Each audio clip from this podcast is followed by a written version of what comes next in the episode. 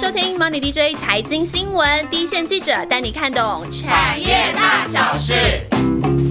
Hello，我是燕翔。二零二三年已经最后一个月了，如果给今年全球科技的一个关键字，我想很多人都会选 AI。这个一夕之间铺天盖地的名词，真的很像嘣一声就变得无人不知、无人不晓。半年前我们听到的还是 AI 伺服器，我想这个对很多人来说还不是每天都用得到、人人都用得到的范围。这几个月新的浪潮已经从天边的云端吹到你我身边了，感觉用这个速度，应该五年之后我们身边没有真人，只剩下 AI 了。这个简直就是科技电影的桥段。好啦，开玩笑啦。刚刚提到说，现在 AI 的浪潮已经吹到你我身边，就蹦出了一个新名词，叫 AIPC。AIPC 会不会掀起新一波的革命？这两集的节目呢，我们就来聊聊看。先欢迎我们 AI 世代的主力战将大来宾一中。啊，Hello，大家好，我是一中。你对主力战将这个没有没有意见吧？我我有意见，但是我也没办法。那个，我现在没有什么话语权。真的，这个不是 AI，真的。我从半年，我这个半年之间没有半年，我们七月才聊过一次，所以现在大概还不到半年期间，已经第二次跟你对谈 AI，而且还要再回溯到你四五月的时候也搭配专题组，还有你自己又搭配了别人做了一次 AI。我想说，就是 AI 应用之后会深入到各行各业，也许会到 AI 医疗啊之类。那我们就可以再请燕翔来聊聊，是不是一种修嗨，互相都抓得到的概念？没有啊，到最终极的应用，应该还是你的 AI 连锁美食。哇，这个就是太遥远了，对。讲这个定义之前，刚刚前面提到的 AIPC 哦，其实大家都很好奇，怎么样定义 AIPC？A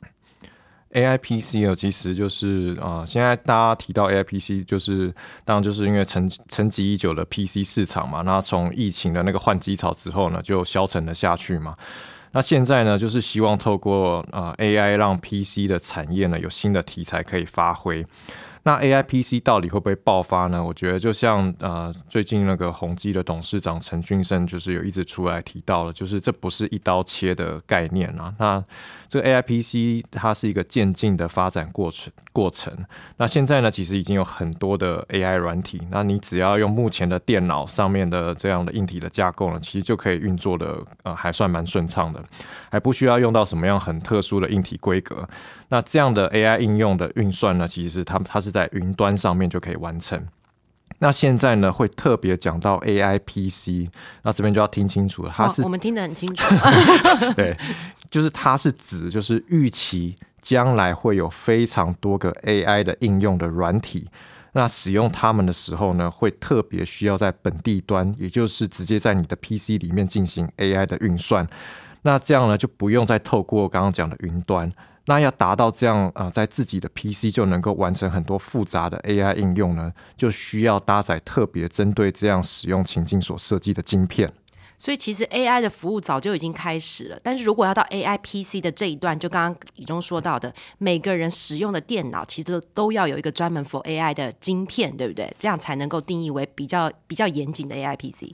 嗯，所以就是像那个晶片大厂，像是 Intel 啊，所以最近它就是有推出啊代号 Meteor Lake 的处理器嘛。那这款处理器呢，就是特别整合了神经处理单元 NPU。那这个 NPU 呢，其实你就是可以把它理解为它在啊 AI 运算方面会执行的更有效率的这样的一个单元啦。那就是专门为 AI PC 所设计的晶片。那其他像是 AMD，它也推出了 AI 专用的晶片啦。那甚至是手机大厂。呃，手机的晶片大厂像高通、联发科，那他们其实也不想要一直只是在手机市场这边厮杀，那也想要跨入那个 PC 的领域，然后也要在 AI PC 这边想要分一杯羹。那不过呢，这边大家就会想说，如果就是搭载了这样的晶片，它就是 AI PC 了吗？其实这这这这个答案是也不是，就是呃，这最近呢，其实华硕的那个共同执行长也有提到说。呃，A I P C 呢，其实主要有两个要素啊来组成啊，那一个就是刚刚讲的晶片嘛，那另外一个其实就是更重要，也就是那个 A I P C 的核心，也就是主角，就是那个 A I 的软体应用到底在哪里？就是如果说你你即便你是搭载了 AI 的专用的晶片了，但是你其实没有什么很特别的 AI 应用可以去使用的话，那你这台 PC 也就是就是有点大材小用了。这样对啊，你刚刚讲到的也是哦，就是说它硬体上面虽然有一个定义，不过软体上面如果又有了这样子的规格配备，但不知道它叫它做什么，那其实这台。这台 PC 对我们有什么意义呢？这个也是我们花了很多时间在讨论的。就是说，在 AI PC 这个概念还没有出来、还没有普及之前，其实 Chat GPT 出来的时候，大家就已经在下载使用了。那到底这个 AI PC 出来之后，在跟半年前会有什么样子的不同？现在我们可以看到怎么样的一些应用层面的发展吗？哦，就是我们刚刚已经提到，就是现在其实。就是已经有很多现成的 AI 应用，你可以在现在的 PC 上面去运作了嘛？譬如说，你现在的现在的电脑就可以用 ChatGPT 去跟它去做聊天嘛？那也有也不用去搭载什么 AI 晶片就可以使用了。所以说啊，搭载 AI 的专用晶片呢的的这样的一个 AI PC 呢，它其实是被预期说要有更复杂的使用场景。譬如说有呃有一个 AI 的杀手级的应用出现，然后它可以在你的这个 PC 端，然后就根据你喂给它的一些资料，然后就打造专属于你自己的超级的助理。那它可以这样的一个 AI 的助理呢，就是它可以解决你生活上面的一些问题，然后也可以大幅减轻你工作上的 loading。那这样的 AI 应用呢，就不是我们现在可能跟 ChatGPT 瞎聊一些像是什么世世界末日啊，你都跟 ChatGPT 聊这个。你很担心世界末日，我可能会问他说什么？我们何时可以去火星啊？之类。那你都问他什么？我都问他很无聊，反正我们就不断的测试他苍蝇头嘛，就他还不够精进，还没办法，他还没有摄取到这些资料。对他，他那天一直绕圈圈的回答我们说，好像是我们的问题问错的感觉。对，而且这个问题好像从去年呃，从今年年初就开始问他了嘛，对不对？我想苍蝇头应该不是欧美的主流，所以他没有在学这个。对，即使翻成繁体中文，中文版不行。好，想 想说那个苍蝇头有那么重要吗？就是对，就是 ChatGPT 现在我们就只能问他苍蝇头嘛，然后世界末日等等这些话题。但是呢，如果是到呃呃你的 PC 端，就是 AI PC 的话，那它就需要很大的运算能力。那呃，就如果是有比较大运算能力的话，就是可以达到比较像是低延迟啊，然后可以让你快速的切换各种刚刚提到的那种很复杂的 AI 应用，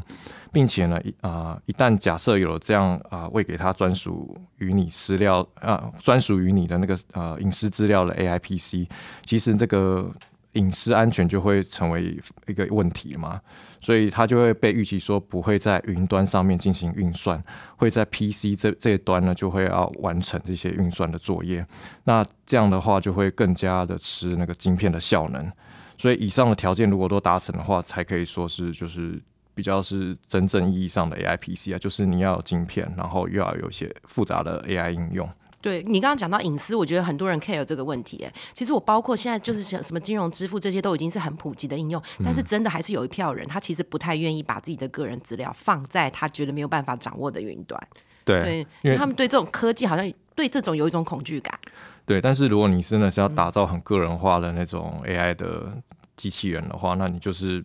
呃。你势必之后会那个 AI 机器人会参与你生生命经历当中很多的经验，那你就是得要有一个本地端的东西可以去去去满足它喂养它那些资料。就是我为了一个专属的机器人，它也专属于我，别人不会看到的感觉。对对对。那所以嗯，其实现在很多人就在问说，那 AI PC 到底何时会爆发？那其实听众朋友其实就可以很就是可以自己观察看看，因为其实 AI PC 它。它不是像 AI server，就伺服器，它是架设在可能亚马逊啊、呃微软那边的资料中心。那资料中心可能也不是在台湾这边，就是在可能在那个北美那边地，或者是中国，或者是呃东南亚那边的资料中心。意思我们很难去看到，就对，你都看不到，它不是基地它不是它不是终端的东西嘛？但是 AI PC 那 PC 就是我们终端正在就是就是会使用到的一个产品，所以那个听众朋友就可以观察看看，说你自己。还有啊，你身边的朋友，还有你的工作环境，到底现在有多少人在用 AI？然后他们都用 AI，到底在做什么？那如果你你觉得你身边的人都没有什么在用 AI，然后也不知道 AI 可以怎么去降低他的工作的 loading，那 AI PC 爆发就是还有一段的路要要去走这样子。那其实呃，现在一些 PC 品牌，像是什么双 A 啊、宏基、华硕、Dell，然后联想这些这些品牌大厂，其实都有计划明年就是要推出 AI PC 啊。不啊，目前的 PC 的供应链都普遍认为说，明年应该是下半年会有 AI PC 会推出。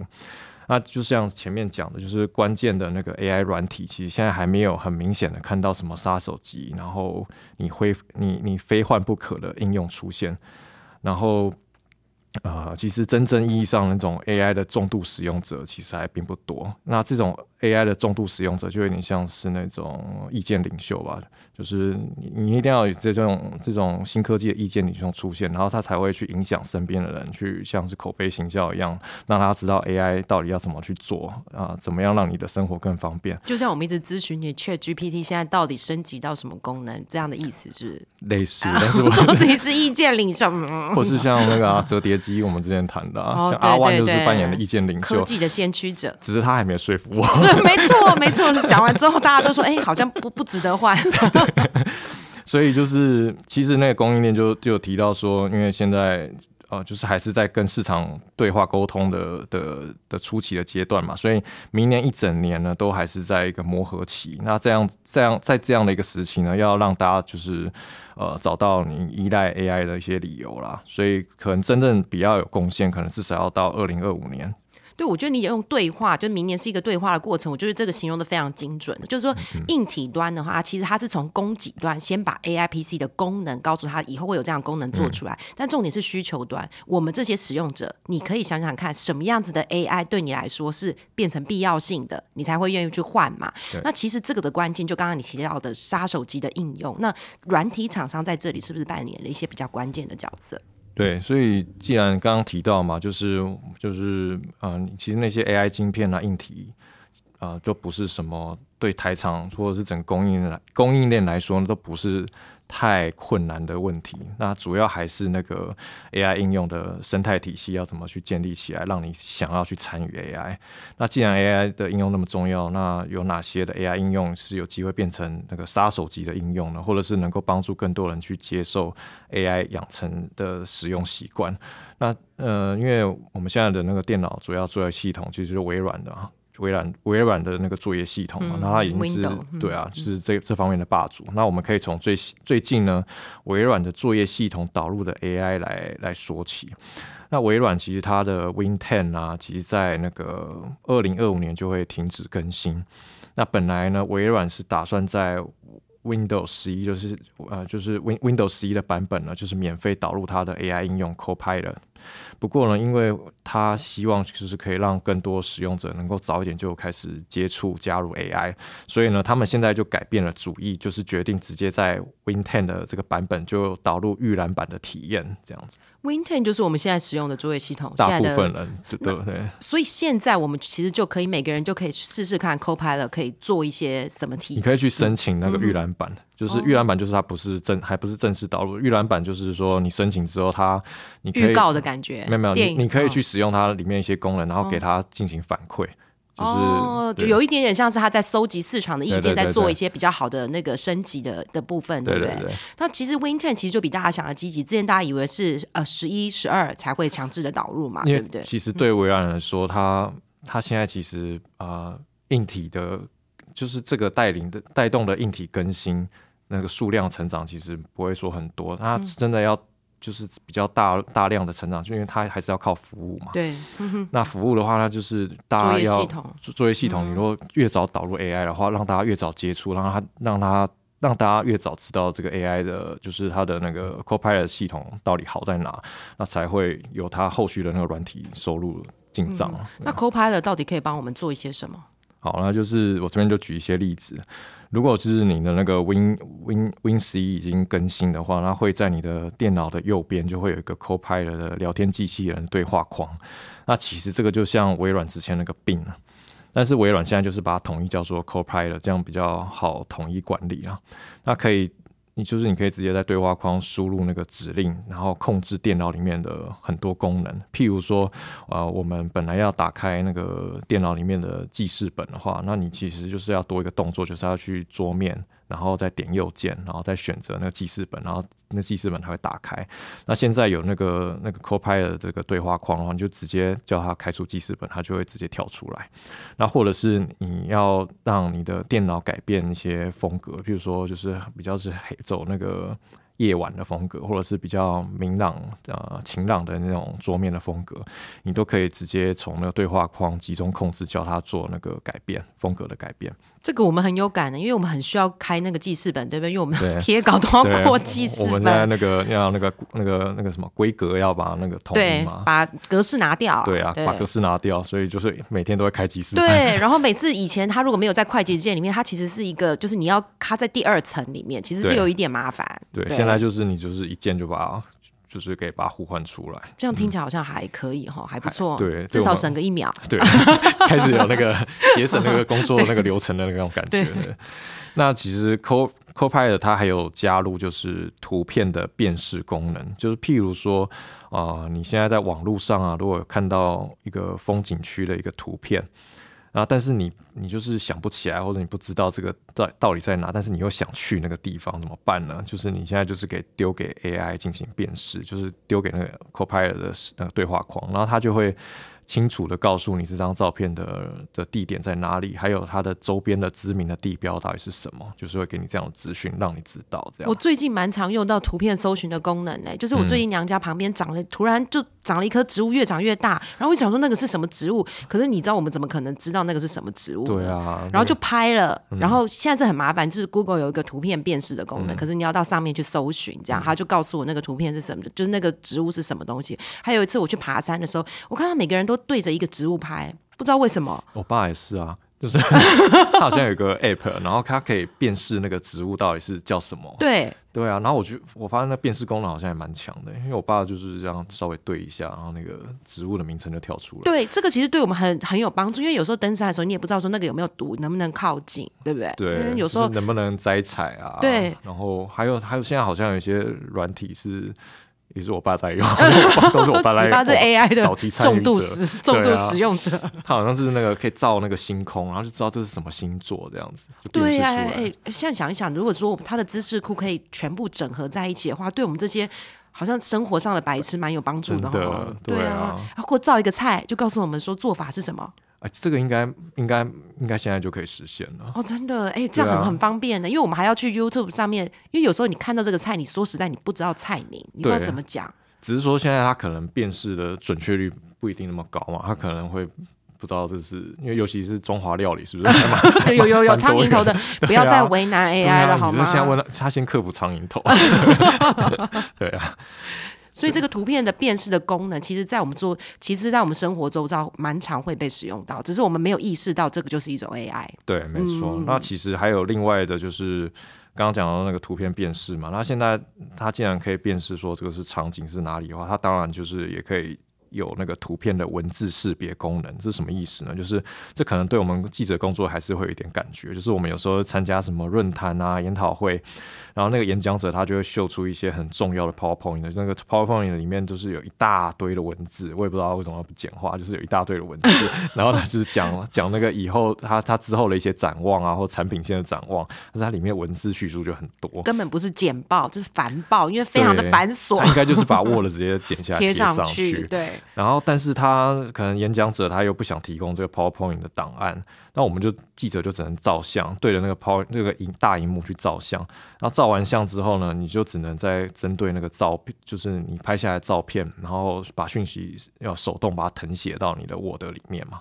但是现在呢，它就是你你照完之后，你就丢给 Po 那个 Copilot，它它就会直接啊啊截取图片中的文字给你。还有我们丢新闻的时候，常常需要附照片。我觉得图说这件事情也蛮麻烦的，因为有时候是一整排的人出来，你要写图一、图二、图三。其实我觉得去找他们的名字或者什么贴上去，我觉得那个也超麻烦的。可是这个其实现在都可以解决。对啊，因为太不 AI 了。对，因为你其实，比如说我采访那个广大林百里，我那个已经采访过很多次了。那。至少那个我们的资料库里面有二十几张，甚至各个角度的，各个角度，头顶也有。对，从 他头顶然后会升起，林百里先生会升。对啊，就是各种角度的那个脸脸部的那个特征都已经有了嘛，一定是，然后远的个近的都有，所以应该是之后那个我们照片上传之后，它就要自动辨识说这个图这个图的人到底是谁、啊。对然后他是站在站在那个图图左二左左三对对对直接辨识出来了。而且不能只有林百里，以后可能到譬如说广达的处长或什么的，只要出来过的人，只要出来过，他出来过一次就被我们锁定，就被 AI 锁定。那以后他们都戴面具？因为他们很很多很多老板怕被绑架，你知道吗？我真的遇过这种，说他们不要露脸，是因为说他们怕人家知道。现在很难呢，我觉得对啊对啊，你走在路上，那个摄影机就在拍你啦，你怎么？以后这样狗仔就对着路边的人，因为他不知道，有时候说实在，那个人可能不见得每个人都认识各个行业的，他只要对着他就知道哪些是名人要追踪。哎呦，啊好像很可怕哎、对，像这个狗狗仔世代狗仔好像变很轻松，变很容易辨识人 脸。对对那个脸盲的人来说了，我身边非常非常多人是脸盲。我也是啊。对我我是会知道我看过这个人，可是我会有点忘记我在什么场合看过，因为人跟名字的连接说实在很难啊、而且有些人是大众脸啊，对就是你真的还是需要 AI 去捕捉那个细微的差别。对，哎、如果真的可以这样子的话，其实真的可以节省掉我们很多，就是可能新闻工作上，我感觉流程上好像蛮多的东西，AI 可以让我们更精致、哎，一定是可以的啊，对啊，所以这个部分真的对我们来说，我觉得 Copilot 的有些部分，我我好像就有一点点感觉了。对。那其实刚刚是讲那个在 Windows 上面的 Copilot 的更新嘛，那啊、其实微软它也是有推出，主要是用 for 那个商用的 Copilot 三六五系列。那这边就介绍一些三六五的系列功能。那至于这个 Copilot 三六五，它就是就是比较是在办公室场域用了企业的，对，然后包括你的那个 Word 啊、Excel 啊那些，你平常在做的那些那些工工作上处理要用到那些软体呢，他们也都会导入 AI。呃，像是呃，我这边就举个例子，像是那个他们的微软的那个会议呃视讯会议的系统，不是那个 Teams 嘛？那 Teams 的话呢，就是如果你导入 Copilot 的话，它就是会自动帮你做会议记录。然后哦会议记录也很繁琐哎、会议记录就是那个那个要负责负责负责那个 key 的人很辛苦，就是就是很衰啊，对，说实在，一张 A4 纸里面的重点绝对不超过三句。对，就是其实只要结论就好。那那他其实会帮你做会议记录之外，他其实他还会在会后分享给所有与会者，而且他把重点都摘录下来了。哇，这个秘书很棒对，就是那哎中间废话都嗯不会去、都不会去那个，那会不会到时候寄给他就是三句话？对啊，就三句话就好啦，就是一个指令啊。那讲的人会不会觉得，嗯，这所以所讲的人就要很小心，他必须要有一些结论，要不然那个 Copilot 会会那从头到尾都 skip 他，都他都没有，都没有结论的会议，那这个会议就不用开他了。简直没有参与，因为大家都觉得都定位在没有什么好讲，他这个部分就可以 pass 过去。对，没错。那还有就是像那个邮件的 Outlook 啊，然后 AI 呢就会帮你综合查看啊、相关的邮件以以及文件，然后直接就去生成会议纪要，呃会会议的摘要。那也可以根据那个邮件呢去安排后面的会议。那另外呢，像是那个 Excel，就是呃，往往呢，就是其实大家在用那个 Excel 最大的那个障碍啊门槛，就是你要去学习那些数学公式。然后你数学如果不是特别好的话，其实这个用 Excel 真的是有一点门槛在那边。套一句老板的话，我们是文组的，怎么可能对数学好呢就？就以前都是要去巨匠电脑啊，什么对，要去学去学这些相关的那个没错，但是呢，现在它导入 Copilot 的那个 AI 之后呢，现在就是用你其实用自然语言就可以去生成出来啊、你所需要的那些表格。啊，就是就可以大大的降低使用门槛，就是你直接用说的就好，就用聊天的方式说出你的需求，然后它就会有一些呃表相应的表格出现，这样。我觉得你姐举 Excel 实在太有感了，因为 Excel 的门槛其实蛮高的、欸。对啊，就是数学我们那种数学白痴。对对对啊，我们嗯从头到尾只会用一个加总的功能，它是很多功能，我们大概有百分之八十都没有使用过。对对啊，然后我们就都拿一个计算机在旁边，对啊。完蛋了，真的好好落后的一个团队。而且每 每次看到有些那个他们公式都感觉超复杂的，对。括号又括号的，对。对啊，而且拉上去它的那个旁边的那个附注的那个那个公式是真的是一个数学公式、哎。对啊，就是嗯，可能它所以 Excel 是可以帮我们解决很多方法。结果我们现在的方，我们现在的流程是在 Excel 打表格上面，但是又拉出来用计算机再回 key 回去，就让这个流程变得更麻烦了，更久了 不如直接从头到尾用算了。所以有没有想导入三六五？就是我很想哎、我其实觉得这个，因为我我我们叫我们去学这些事情呢，就既不是我们的专长，花很多时间，然后他也没有帮我们节省。真的，我对觉得就是要专业分工，然后这种有些东西就是用 AI 就可以帮你对，帮你去完成这样。所以记者到最后的功能就只剩下跟人家拉比赛，还有结论。结论我们很会做结结论，帮他做一个结论。那其实对啊，那刚刚讲了这些功能嘛，那其实目前微软呢、它的 Copilot 其实有导入很多一些大型的企业啦，那像是那个 Visa 啊、本田啊、辉瑞啊，还有像是那些国际的会计师那个事务所，像是安永啊、之诚、安侯、安侯建业等等。那微软呢，其实有调查这些就是这些比较早期使用者的反馈啦。那现在有七十 percent 的使用者就表示说，他的工作效率的确是有一些提升。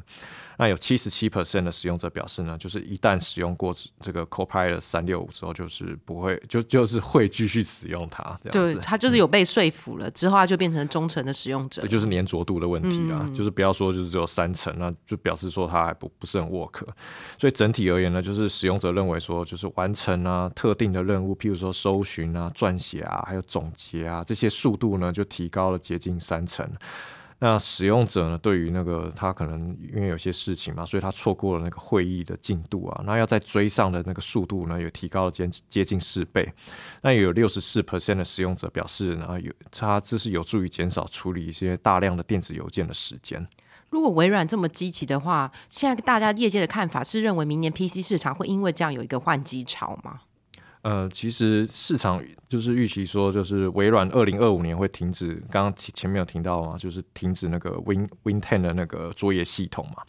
那其实根据过往的经验，在停止更新的啊、前半年到一年呢，其实就会开始陆续有一些换机潮出现。所以其实明年开始呢，就会有换机潮，而且现在又增加了 Copilot 的 AI 功能，所以对于刺激那个整体硬体的更新需求，应该是会有一些帮助。我们刚刚一直讲到，其实微软都是在作业系统上面，就 To B 的部分，我们想得到很多的解决方案。不过现在 AI 其实在生活上应该有很多新的应用，但这个部分是不是有些厂商也蛮积极的？对，因为其实微软是因为它是作业系统的霸主嘛，所以我们会先从它来谈，因为它是一定是大家会可能会第一个会先用到了一个 AI 的应用的功能的代表厂商。那现在其实 AI 软体的应用呢的开发商其实是百花齐放，那像是那个特斯拉的马斯马斯克啊，他不是之前收购了那个 Twitter 嘛，然后他把它改名成 X 嘛，那他现在也要在那个 X 导入他的聊天机器人，叫做 Grok。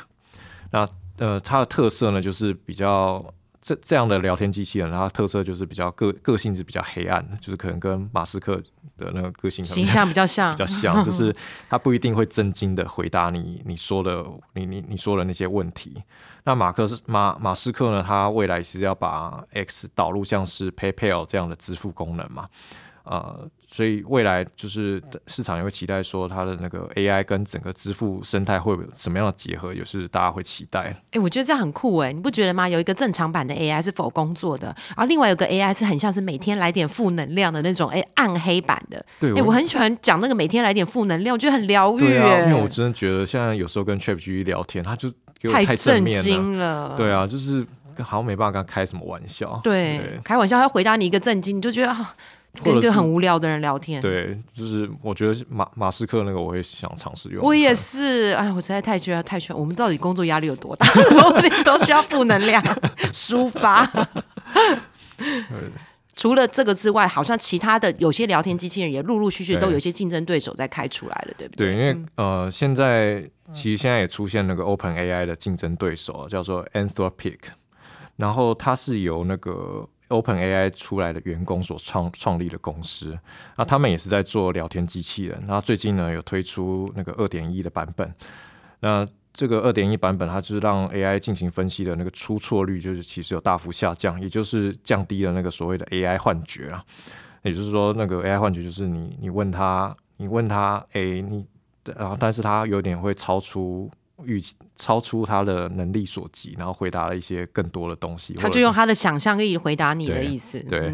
那这个 AI 幻觉呢，它的它的出现的几率是其实有有慢慢开始降低这样子。那也因为就是现在的 AI 软体，其实大家都疯狂的在竞争嘛，所以这个这个这家公司呢，它也也免费。开放本来其实，在 Trip GPT 那边是需要付费的功能，像是啊，你丢给他文件呢，他就会帮你啊做呃自动做那个摘要重点。那未来这种竞争呢，其实会更加的，就是白热化。那对 AI 的普及化，应该是会有一些帮助。AI 幻觉这个名词，我这次最近在那个上个礼拜的那个金融博览会，大量的被听到啊。他们讲的很真实啊，就是说他就一本正经的跟你胡说八道。就你如果不知道这个正确答案是什么，你就会被他唬住了。那这个其实对我们来说，我们如果是跟他玩的，我们觉得是好玩，对不对？对。但金融业非常非常在意这个东西。对，那个不能出错。真的，因为他们，你看，我刚刚之前看一个网络上的一个统计，现在 ChatGPT 的 AI 幻觉比例大概。只有百分之三，然后可是 Google 的那个胖还有两位数，十趴十几趴，我们自己觉得好像不算高，可金融业你想想看，每天的客服电话多少？对，还有百分之十的人 AI 幻觉，那他真的是回头处理这个客诉都处理不完，他们就不敢，他们就会怕，对，就造成有些服务业他们会把它当做一个辅助系统，还不敢把它当做真的在一个流程上主就唯一的一个，他们要加一个人工检核的功能啊。对，不过这个这个因为。随着 AI 的发展，所以未来这种情况应该是会慢慢在降低了。嗯，那其他有一些比较有趣的呃新应用，你自己有看到一些什么比较好玩的？那另外呢，就是还有一家新创企业，它叫做 Stability AI，然后它最近呢，其实就推出一个蛮有意思的 AI 应用，叫做那个 Stable Video Diffusion。那它特别之处就是在于说，它可以用啊图片直接生成影片。现在年轻人都喜欢玩这个短影，对不对？对，就像抖抖音啊，对。那这个就是呃，当然，它现在就是这家公司这个这个功能还是在预览版的阶段，还没有正式开放了。但是你其实可以上先上去注册，然后去排队，然后看可能之后有机会可以先体验这样子。但是如果这种 AI 成熟化了之后呢，就可能会有。呃，非常大幅度的降低影片制作的一个门槛，那包括像是广告啊、教育啊、娱乐产业等等，可能未来都会有一些不小的影响。啊，再另外呢，就是还有那个 AI 客服，就刚刚燕翔讲了没有？金融金融业都要导入那个 AI 客服嘛？那其实这个也是在兴起。那刚刚燕翔讲那个金融业，它是比较不能够回答上出太多错误，应该说不能够出错。我想一般的服务业应该这种客服都很怕吧？对，但是金融业可能更是如此。对对对，因为金融业有很多问题是跟钱有关系。对，啊，但是现在就是说，可能在像亚马逊啊，他们是做那个电商的嘛，他们也是。他们本来的客服最大的外包厂商其实是在菲律宾，嗯，那现在呢，亚马逊也是导入他们自己的 AI 客服嘛，那就是它就是可以节省，就是亚马逊很多在客服上面的的时间跟成本，那这个也是未来的一个趋势。对，以后的可能客服就是真的由 AI 主呃主要，那可能人工检核变成是附属的，这个其实在人力跟成本上面对企业来说就会非常有感。对，那其实这个其实除 AI 客服除了应用在企业之外，其实如果你是自己有在架设网站啊，或者是你有自己的品牌在销售啊，因为现在不是有很多 YouTuber 自己自己带货嘛，对不对？那这种 AI 客对啊，直播主啊那种，那这种 AI 客服就是你只要喂喂给他一些产品的特定的讯息，或者是特定范围内关于你。的资讯，然后他也等于是帮你省下很多时间去回答顾客的一些很基本的问题，就帮你省下很多时间。因为客服其实客问题重复的比例非常高非常高，几乎都是问一样的问题。对啊，你现在看有些那个带货的或者什么，他们在 FB 或者什么 IG 底下那个留言，刷一排全部都一样，都一样的问题啊。那这个其实 AI 客服就可以搞定。真的，真的，对。那现在就是还是回到老问题了，就是什么样的 AI 应用会让你买单？这个比较重要，会让你想要换成 AI PC。那可能每个人答案都不太一样，因为每个人工作情境啊、生活环境都不太一样。那像是啊，像是我们部门的大家长，我们说的是大地之母，我怕以为总经理以为你 Q 他，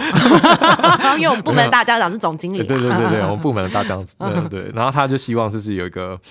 啊，AI 应用啦，它是可以做到啊，旅游全程自动化。那这个什么意思？就是从从从订房啊、买机票啊，到当地的行程的串接啊，全部都可以用 AI 独立的帮你安排。就是 AI 帮你安排这些行程，就不用再去自己那边去去找一个一个找。对对啊。但是我觉得这个好像。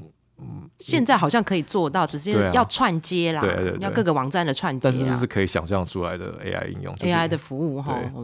我自己是如果讲到行程安排的话，我不知道，就是以中应该也有发觉吧，就是有时候我们譬如说我们年底的行程很多很多冲堂，嗯但是我们其实不知道说哪一个比较重要。我希望说 AI 可以帮我们就说这个出席的人呐、然后他的可能譬如他的议题啊，甚至还有说类似的活动。过往在隔天报纸出现大新闻的比例，用这样去帮我们排优先排序。就如果说，比如说今天下午有三场，那可以回个用过去的经验跟资料库告诉我说哪一个优先性应该放在前面，这样是不是很好？我们就不用去一个一个打电话确认说到底谁会出来，谁怎样这样。对啊，就是这个应该都是可以，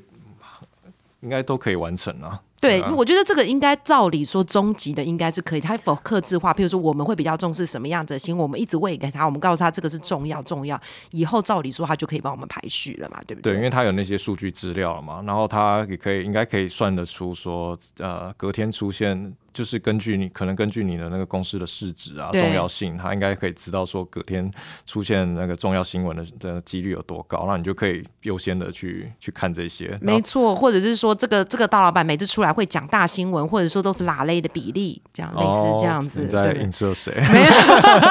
谁在拉雷呢？或者是说快靠近年底的时候，他是不是就比较容易讲？我不知道，这都是我想象。我觉得如果他可以告诉我们这些，让我们知道说哪一场可能比较有梗，对不对？嗯用梗来排序，这好像不错哎、我觉得这个是未来好像可以对对，个不过我讲感觉这要一个很勤劳，你要一直喂他，对不对？你要一直喂他，让他知道说他要从哪里去判断这些事情。对，但是如果是那种本地资料，就是你只佛你只，比如说记者自己采访了一些一些独家或者是一些产业的讯息啊，你如果都是灌到你自己属于你自己的那个本地端的 AI PC 的话，那之后它就是会生成出一个专属于你自，有一点像是你你的灵魂的替身啊。哦，好可怕！个人助理、工个人秘书，对对对，就是他已经知道你过往跑的线的那些啊、呃那些所有的跑的公司，你你写的稿子啊，然后你采访了哪些哪些老板，然后还有你你你采访过程当中有哪些东西是是独家，哪哪些重要的讯息，然后下一季度的展望，每一家公司的下一季度或者是隔年的展望，它全部都在这台 AI PC 里面。那之后其实它就是你，它就是你的替身啊。对然后主管就是问问你那些公司下一季度展望，就直接 AI PC 那个，就直接我们那个那个虚拟客服帮忙回答就可以。虚拟替身，对不对？对啊我之前就听过一个类似，就是我听过有一些厂商反这个呃 Copilot 的部分，嗯他们就说 Copilot 太聪明这件事情啊，会造成老板跟员工之间的不信任感，哦，因为他会不知道说员工做了这么好，到底 Copilot 帮他替代了几几成？是说你们是七三的比例，员工还是主要，还是翻过来 Copilot 做了百分之七十？我觉得这是一个就是心态的转变啦。嗯就是如果说大家都已经普及化，都都这样做的话，你就不会去怀疑他。对，就是应应该是说我们把数位数物的事情给给给 Copilot 做了，我们应该可以做一些更升级的事情。对，我们应该就是比较是判断啦。对对对啊，嗯那如果是那种比较是那种资料性的回答，那些其实就是虚拟替身就可以帮我们做。对，重复性的事情其实嗯不需要花这么多的时间在这种重复性的事情上面啊。对嗯，那所以就是，其实整个来说，就是呃，A I P C 是否能够发展起来，其实真正的关键其实绝对不是硬体啊。那这些问题呢，其实都不是很大，就是硬体的问题不是很大。那呃，而是那个啊、有没有啊、就是那个没有 AI 我们会活不下去那超级应用到底有没有出现这个问题啊？那我认为之后呢，就是有很大呃，会有一个大型的平台去串接各种的 AI 应用，让使用者进入 AI 的门槛可以大幅的降低。那因为现在呢，你要给那个 AI 下指令，其实也是一门学问。指令下的好跟坏呢，AI 生成出来的结果会差很多。那它还是会有一些门槛在那边，所以未来如果啊、呃能够使用起来更直觉，那 AI PC 导入的速度才会加快。那现在呢，一般认为说商用市场导入 AI 的进度应该还是会比较快，因为每一个企业主呢都比较是希望可以在从工作流程的简化啊，或者是在成本不变之下，让产值可以增加的的这样的一个前提之下，让他们可以导入更有有有那个导入 AI 的动力。那特别是在啊竞争对手都投入 AI 的时候呢，就会有不得不导入的这样的压力存在，所以商用市场应该是会比较快开始发酵。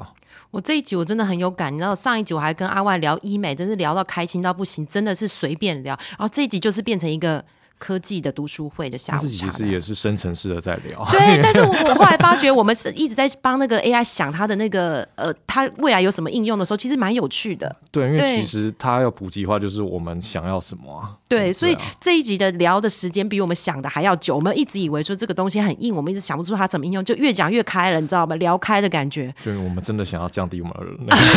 我们真的很怕重复性的事情。我相信听众朋友应该也很有感觉。我们从今年第二季以后，我们做了一系列一系列的专题 AI，我们以为我们做完了，哎、没有，就又多了 AI 的新的应用。现在 AI PC 出来，可以想见，明年你还是要继续谈 AI。对跟 AI 医疗，那我一定也找你跟你对谈，不管。所以 AI 已经变成一个不可逆的大趋势哦。那这一集呢，其实已经从 AI PC 的定义开始，硬体的定义开始，包括微软去推去推一些什么样子的应用，再加上说这些商业的应用，他们开始有一些反馈，我们开始感受了 AI 其实对于我们生生活上或工作上确实会带来一些实质上的改变。然后看得出这些大咖就是要让 AI PC 开始成真，那他也希望能够带动新一波的一个换机潮嘛。呃，以中不过以中也一直强调来说啦，就是我们现在供给端 AI PC 做得出来了，但是对使用者来说，什么杀手级的应用你会愿意去换，这个才是重点。简单来说，就是哪一个功能会让你真的去买 AI PC，这个就是关键。那听起来大家都同意，商用市场看起来对企业户或者是作业流程的简化上面，大家会比较有感，所以这个部分可能会是优先比较比较快导入的市场。那其他的部分，商用的部分就看跟其他更百花齐放 AI 应用有什么，会让这个市场变得更精彩。不过因为今天大家聊的时间比预期的久，所以我们先跟听众说抱歉，我们的那个留言可以留到下一集一起回复给大家。不过大家真的，既然我们 AI 应用讲的那么开心，我相信很多听众朋友应该有很多 AI 应用更创新、更更天马行空的想法，拜托来跟我们分享一对，下你。们真的可以分享一下，你们就是在工作上、生活上，你们觉得有什么样 AI 的功能导入之后，会对你的生活、工作上加分，你都可以就是跟我们聊这样。而且或者是说，譬如说面对你老婆或者你老公的抱怨什么事情、小孩的事情的时候，有没有 AI 就可以告诉你怎么样？对啊，AI 不会生气那个心理辅导师还是 标准流程，如果小孩发火、小老婆发火的时候，你应该怎么处理？我觉得这很重要。对家庭和谐很重要。好啦，今天的时间就先到这里，我们下一集会跟大家聊更多更多供应链。供应链的部分真的就是我们的专长，我们又又发挥了一个大盘点的功能，希望大家不要错过。那就跟先跟大家说一声，拜拜拜拜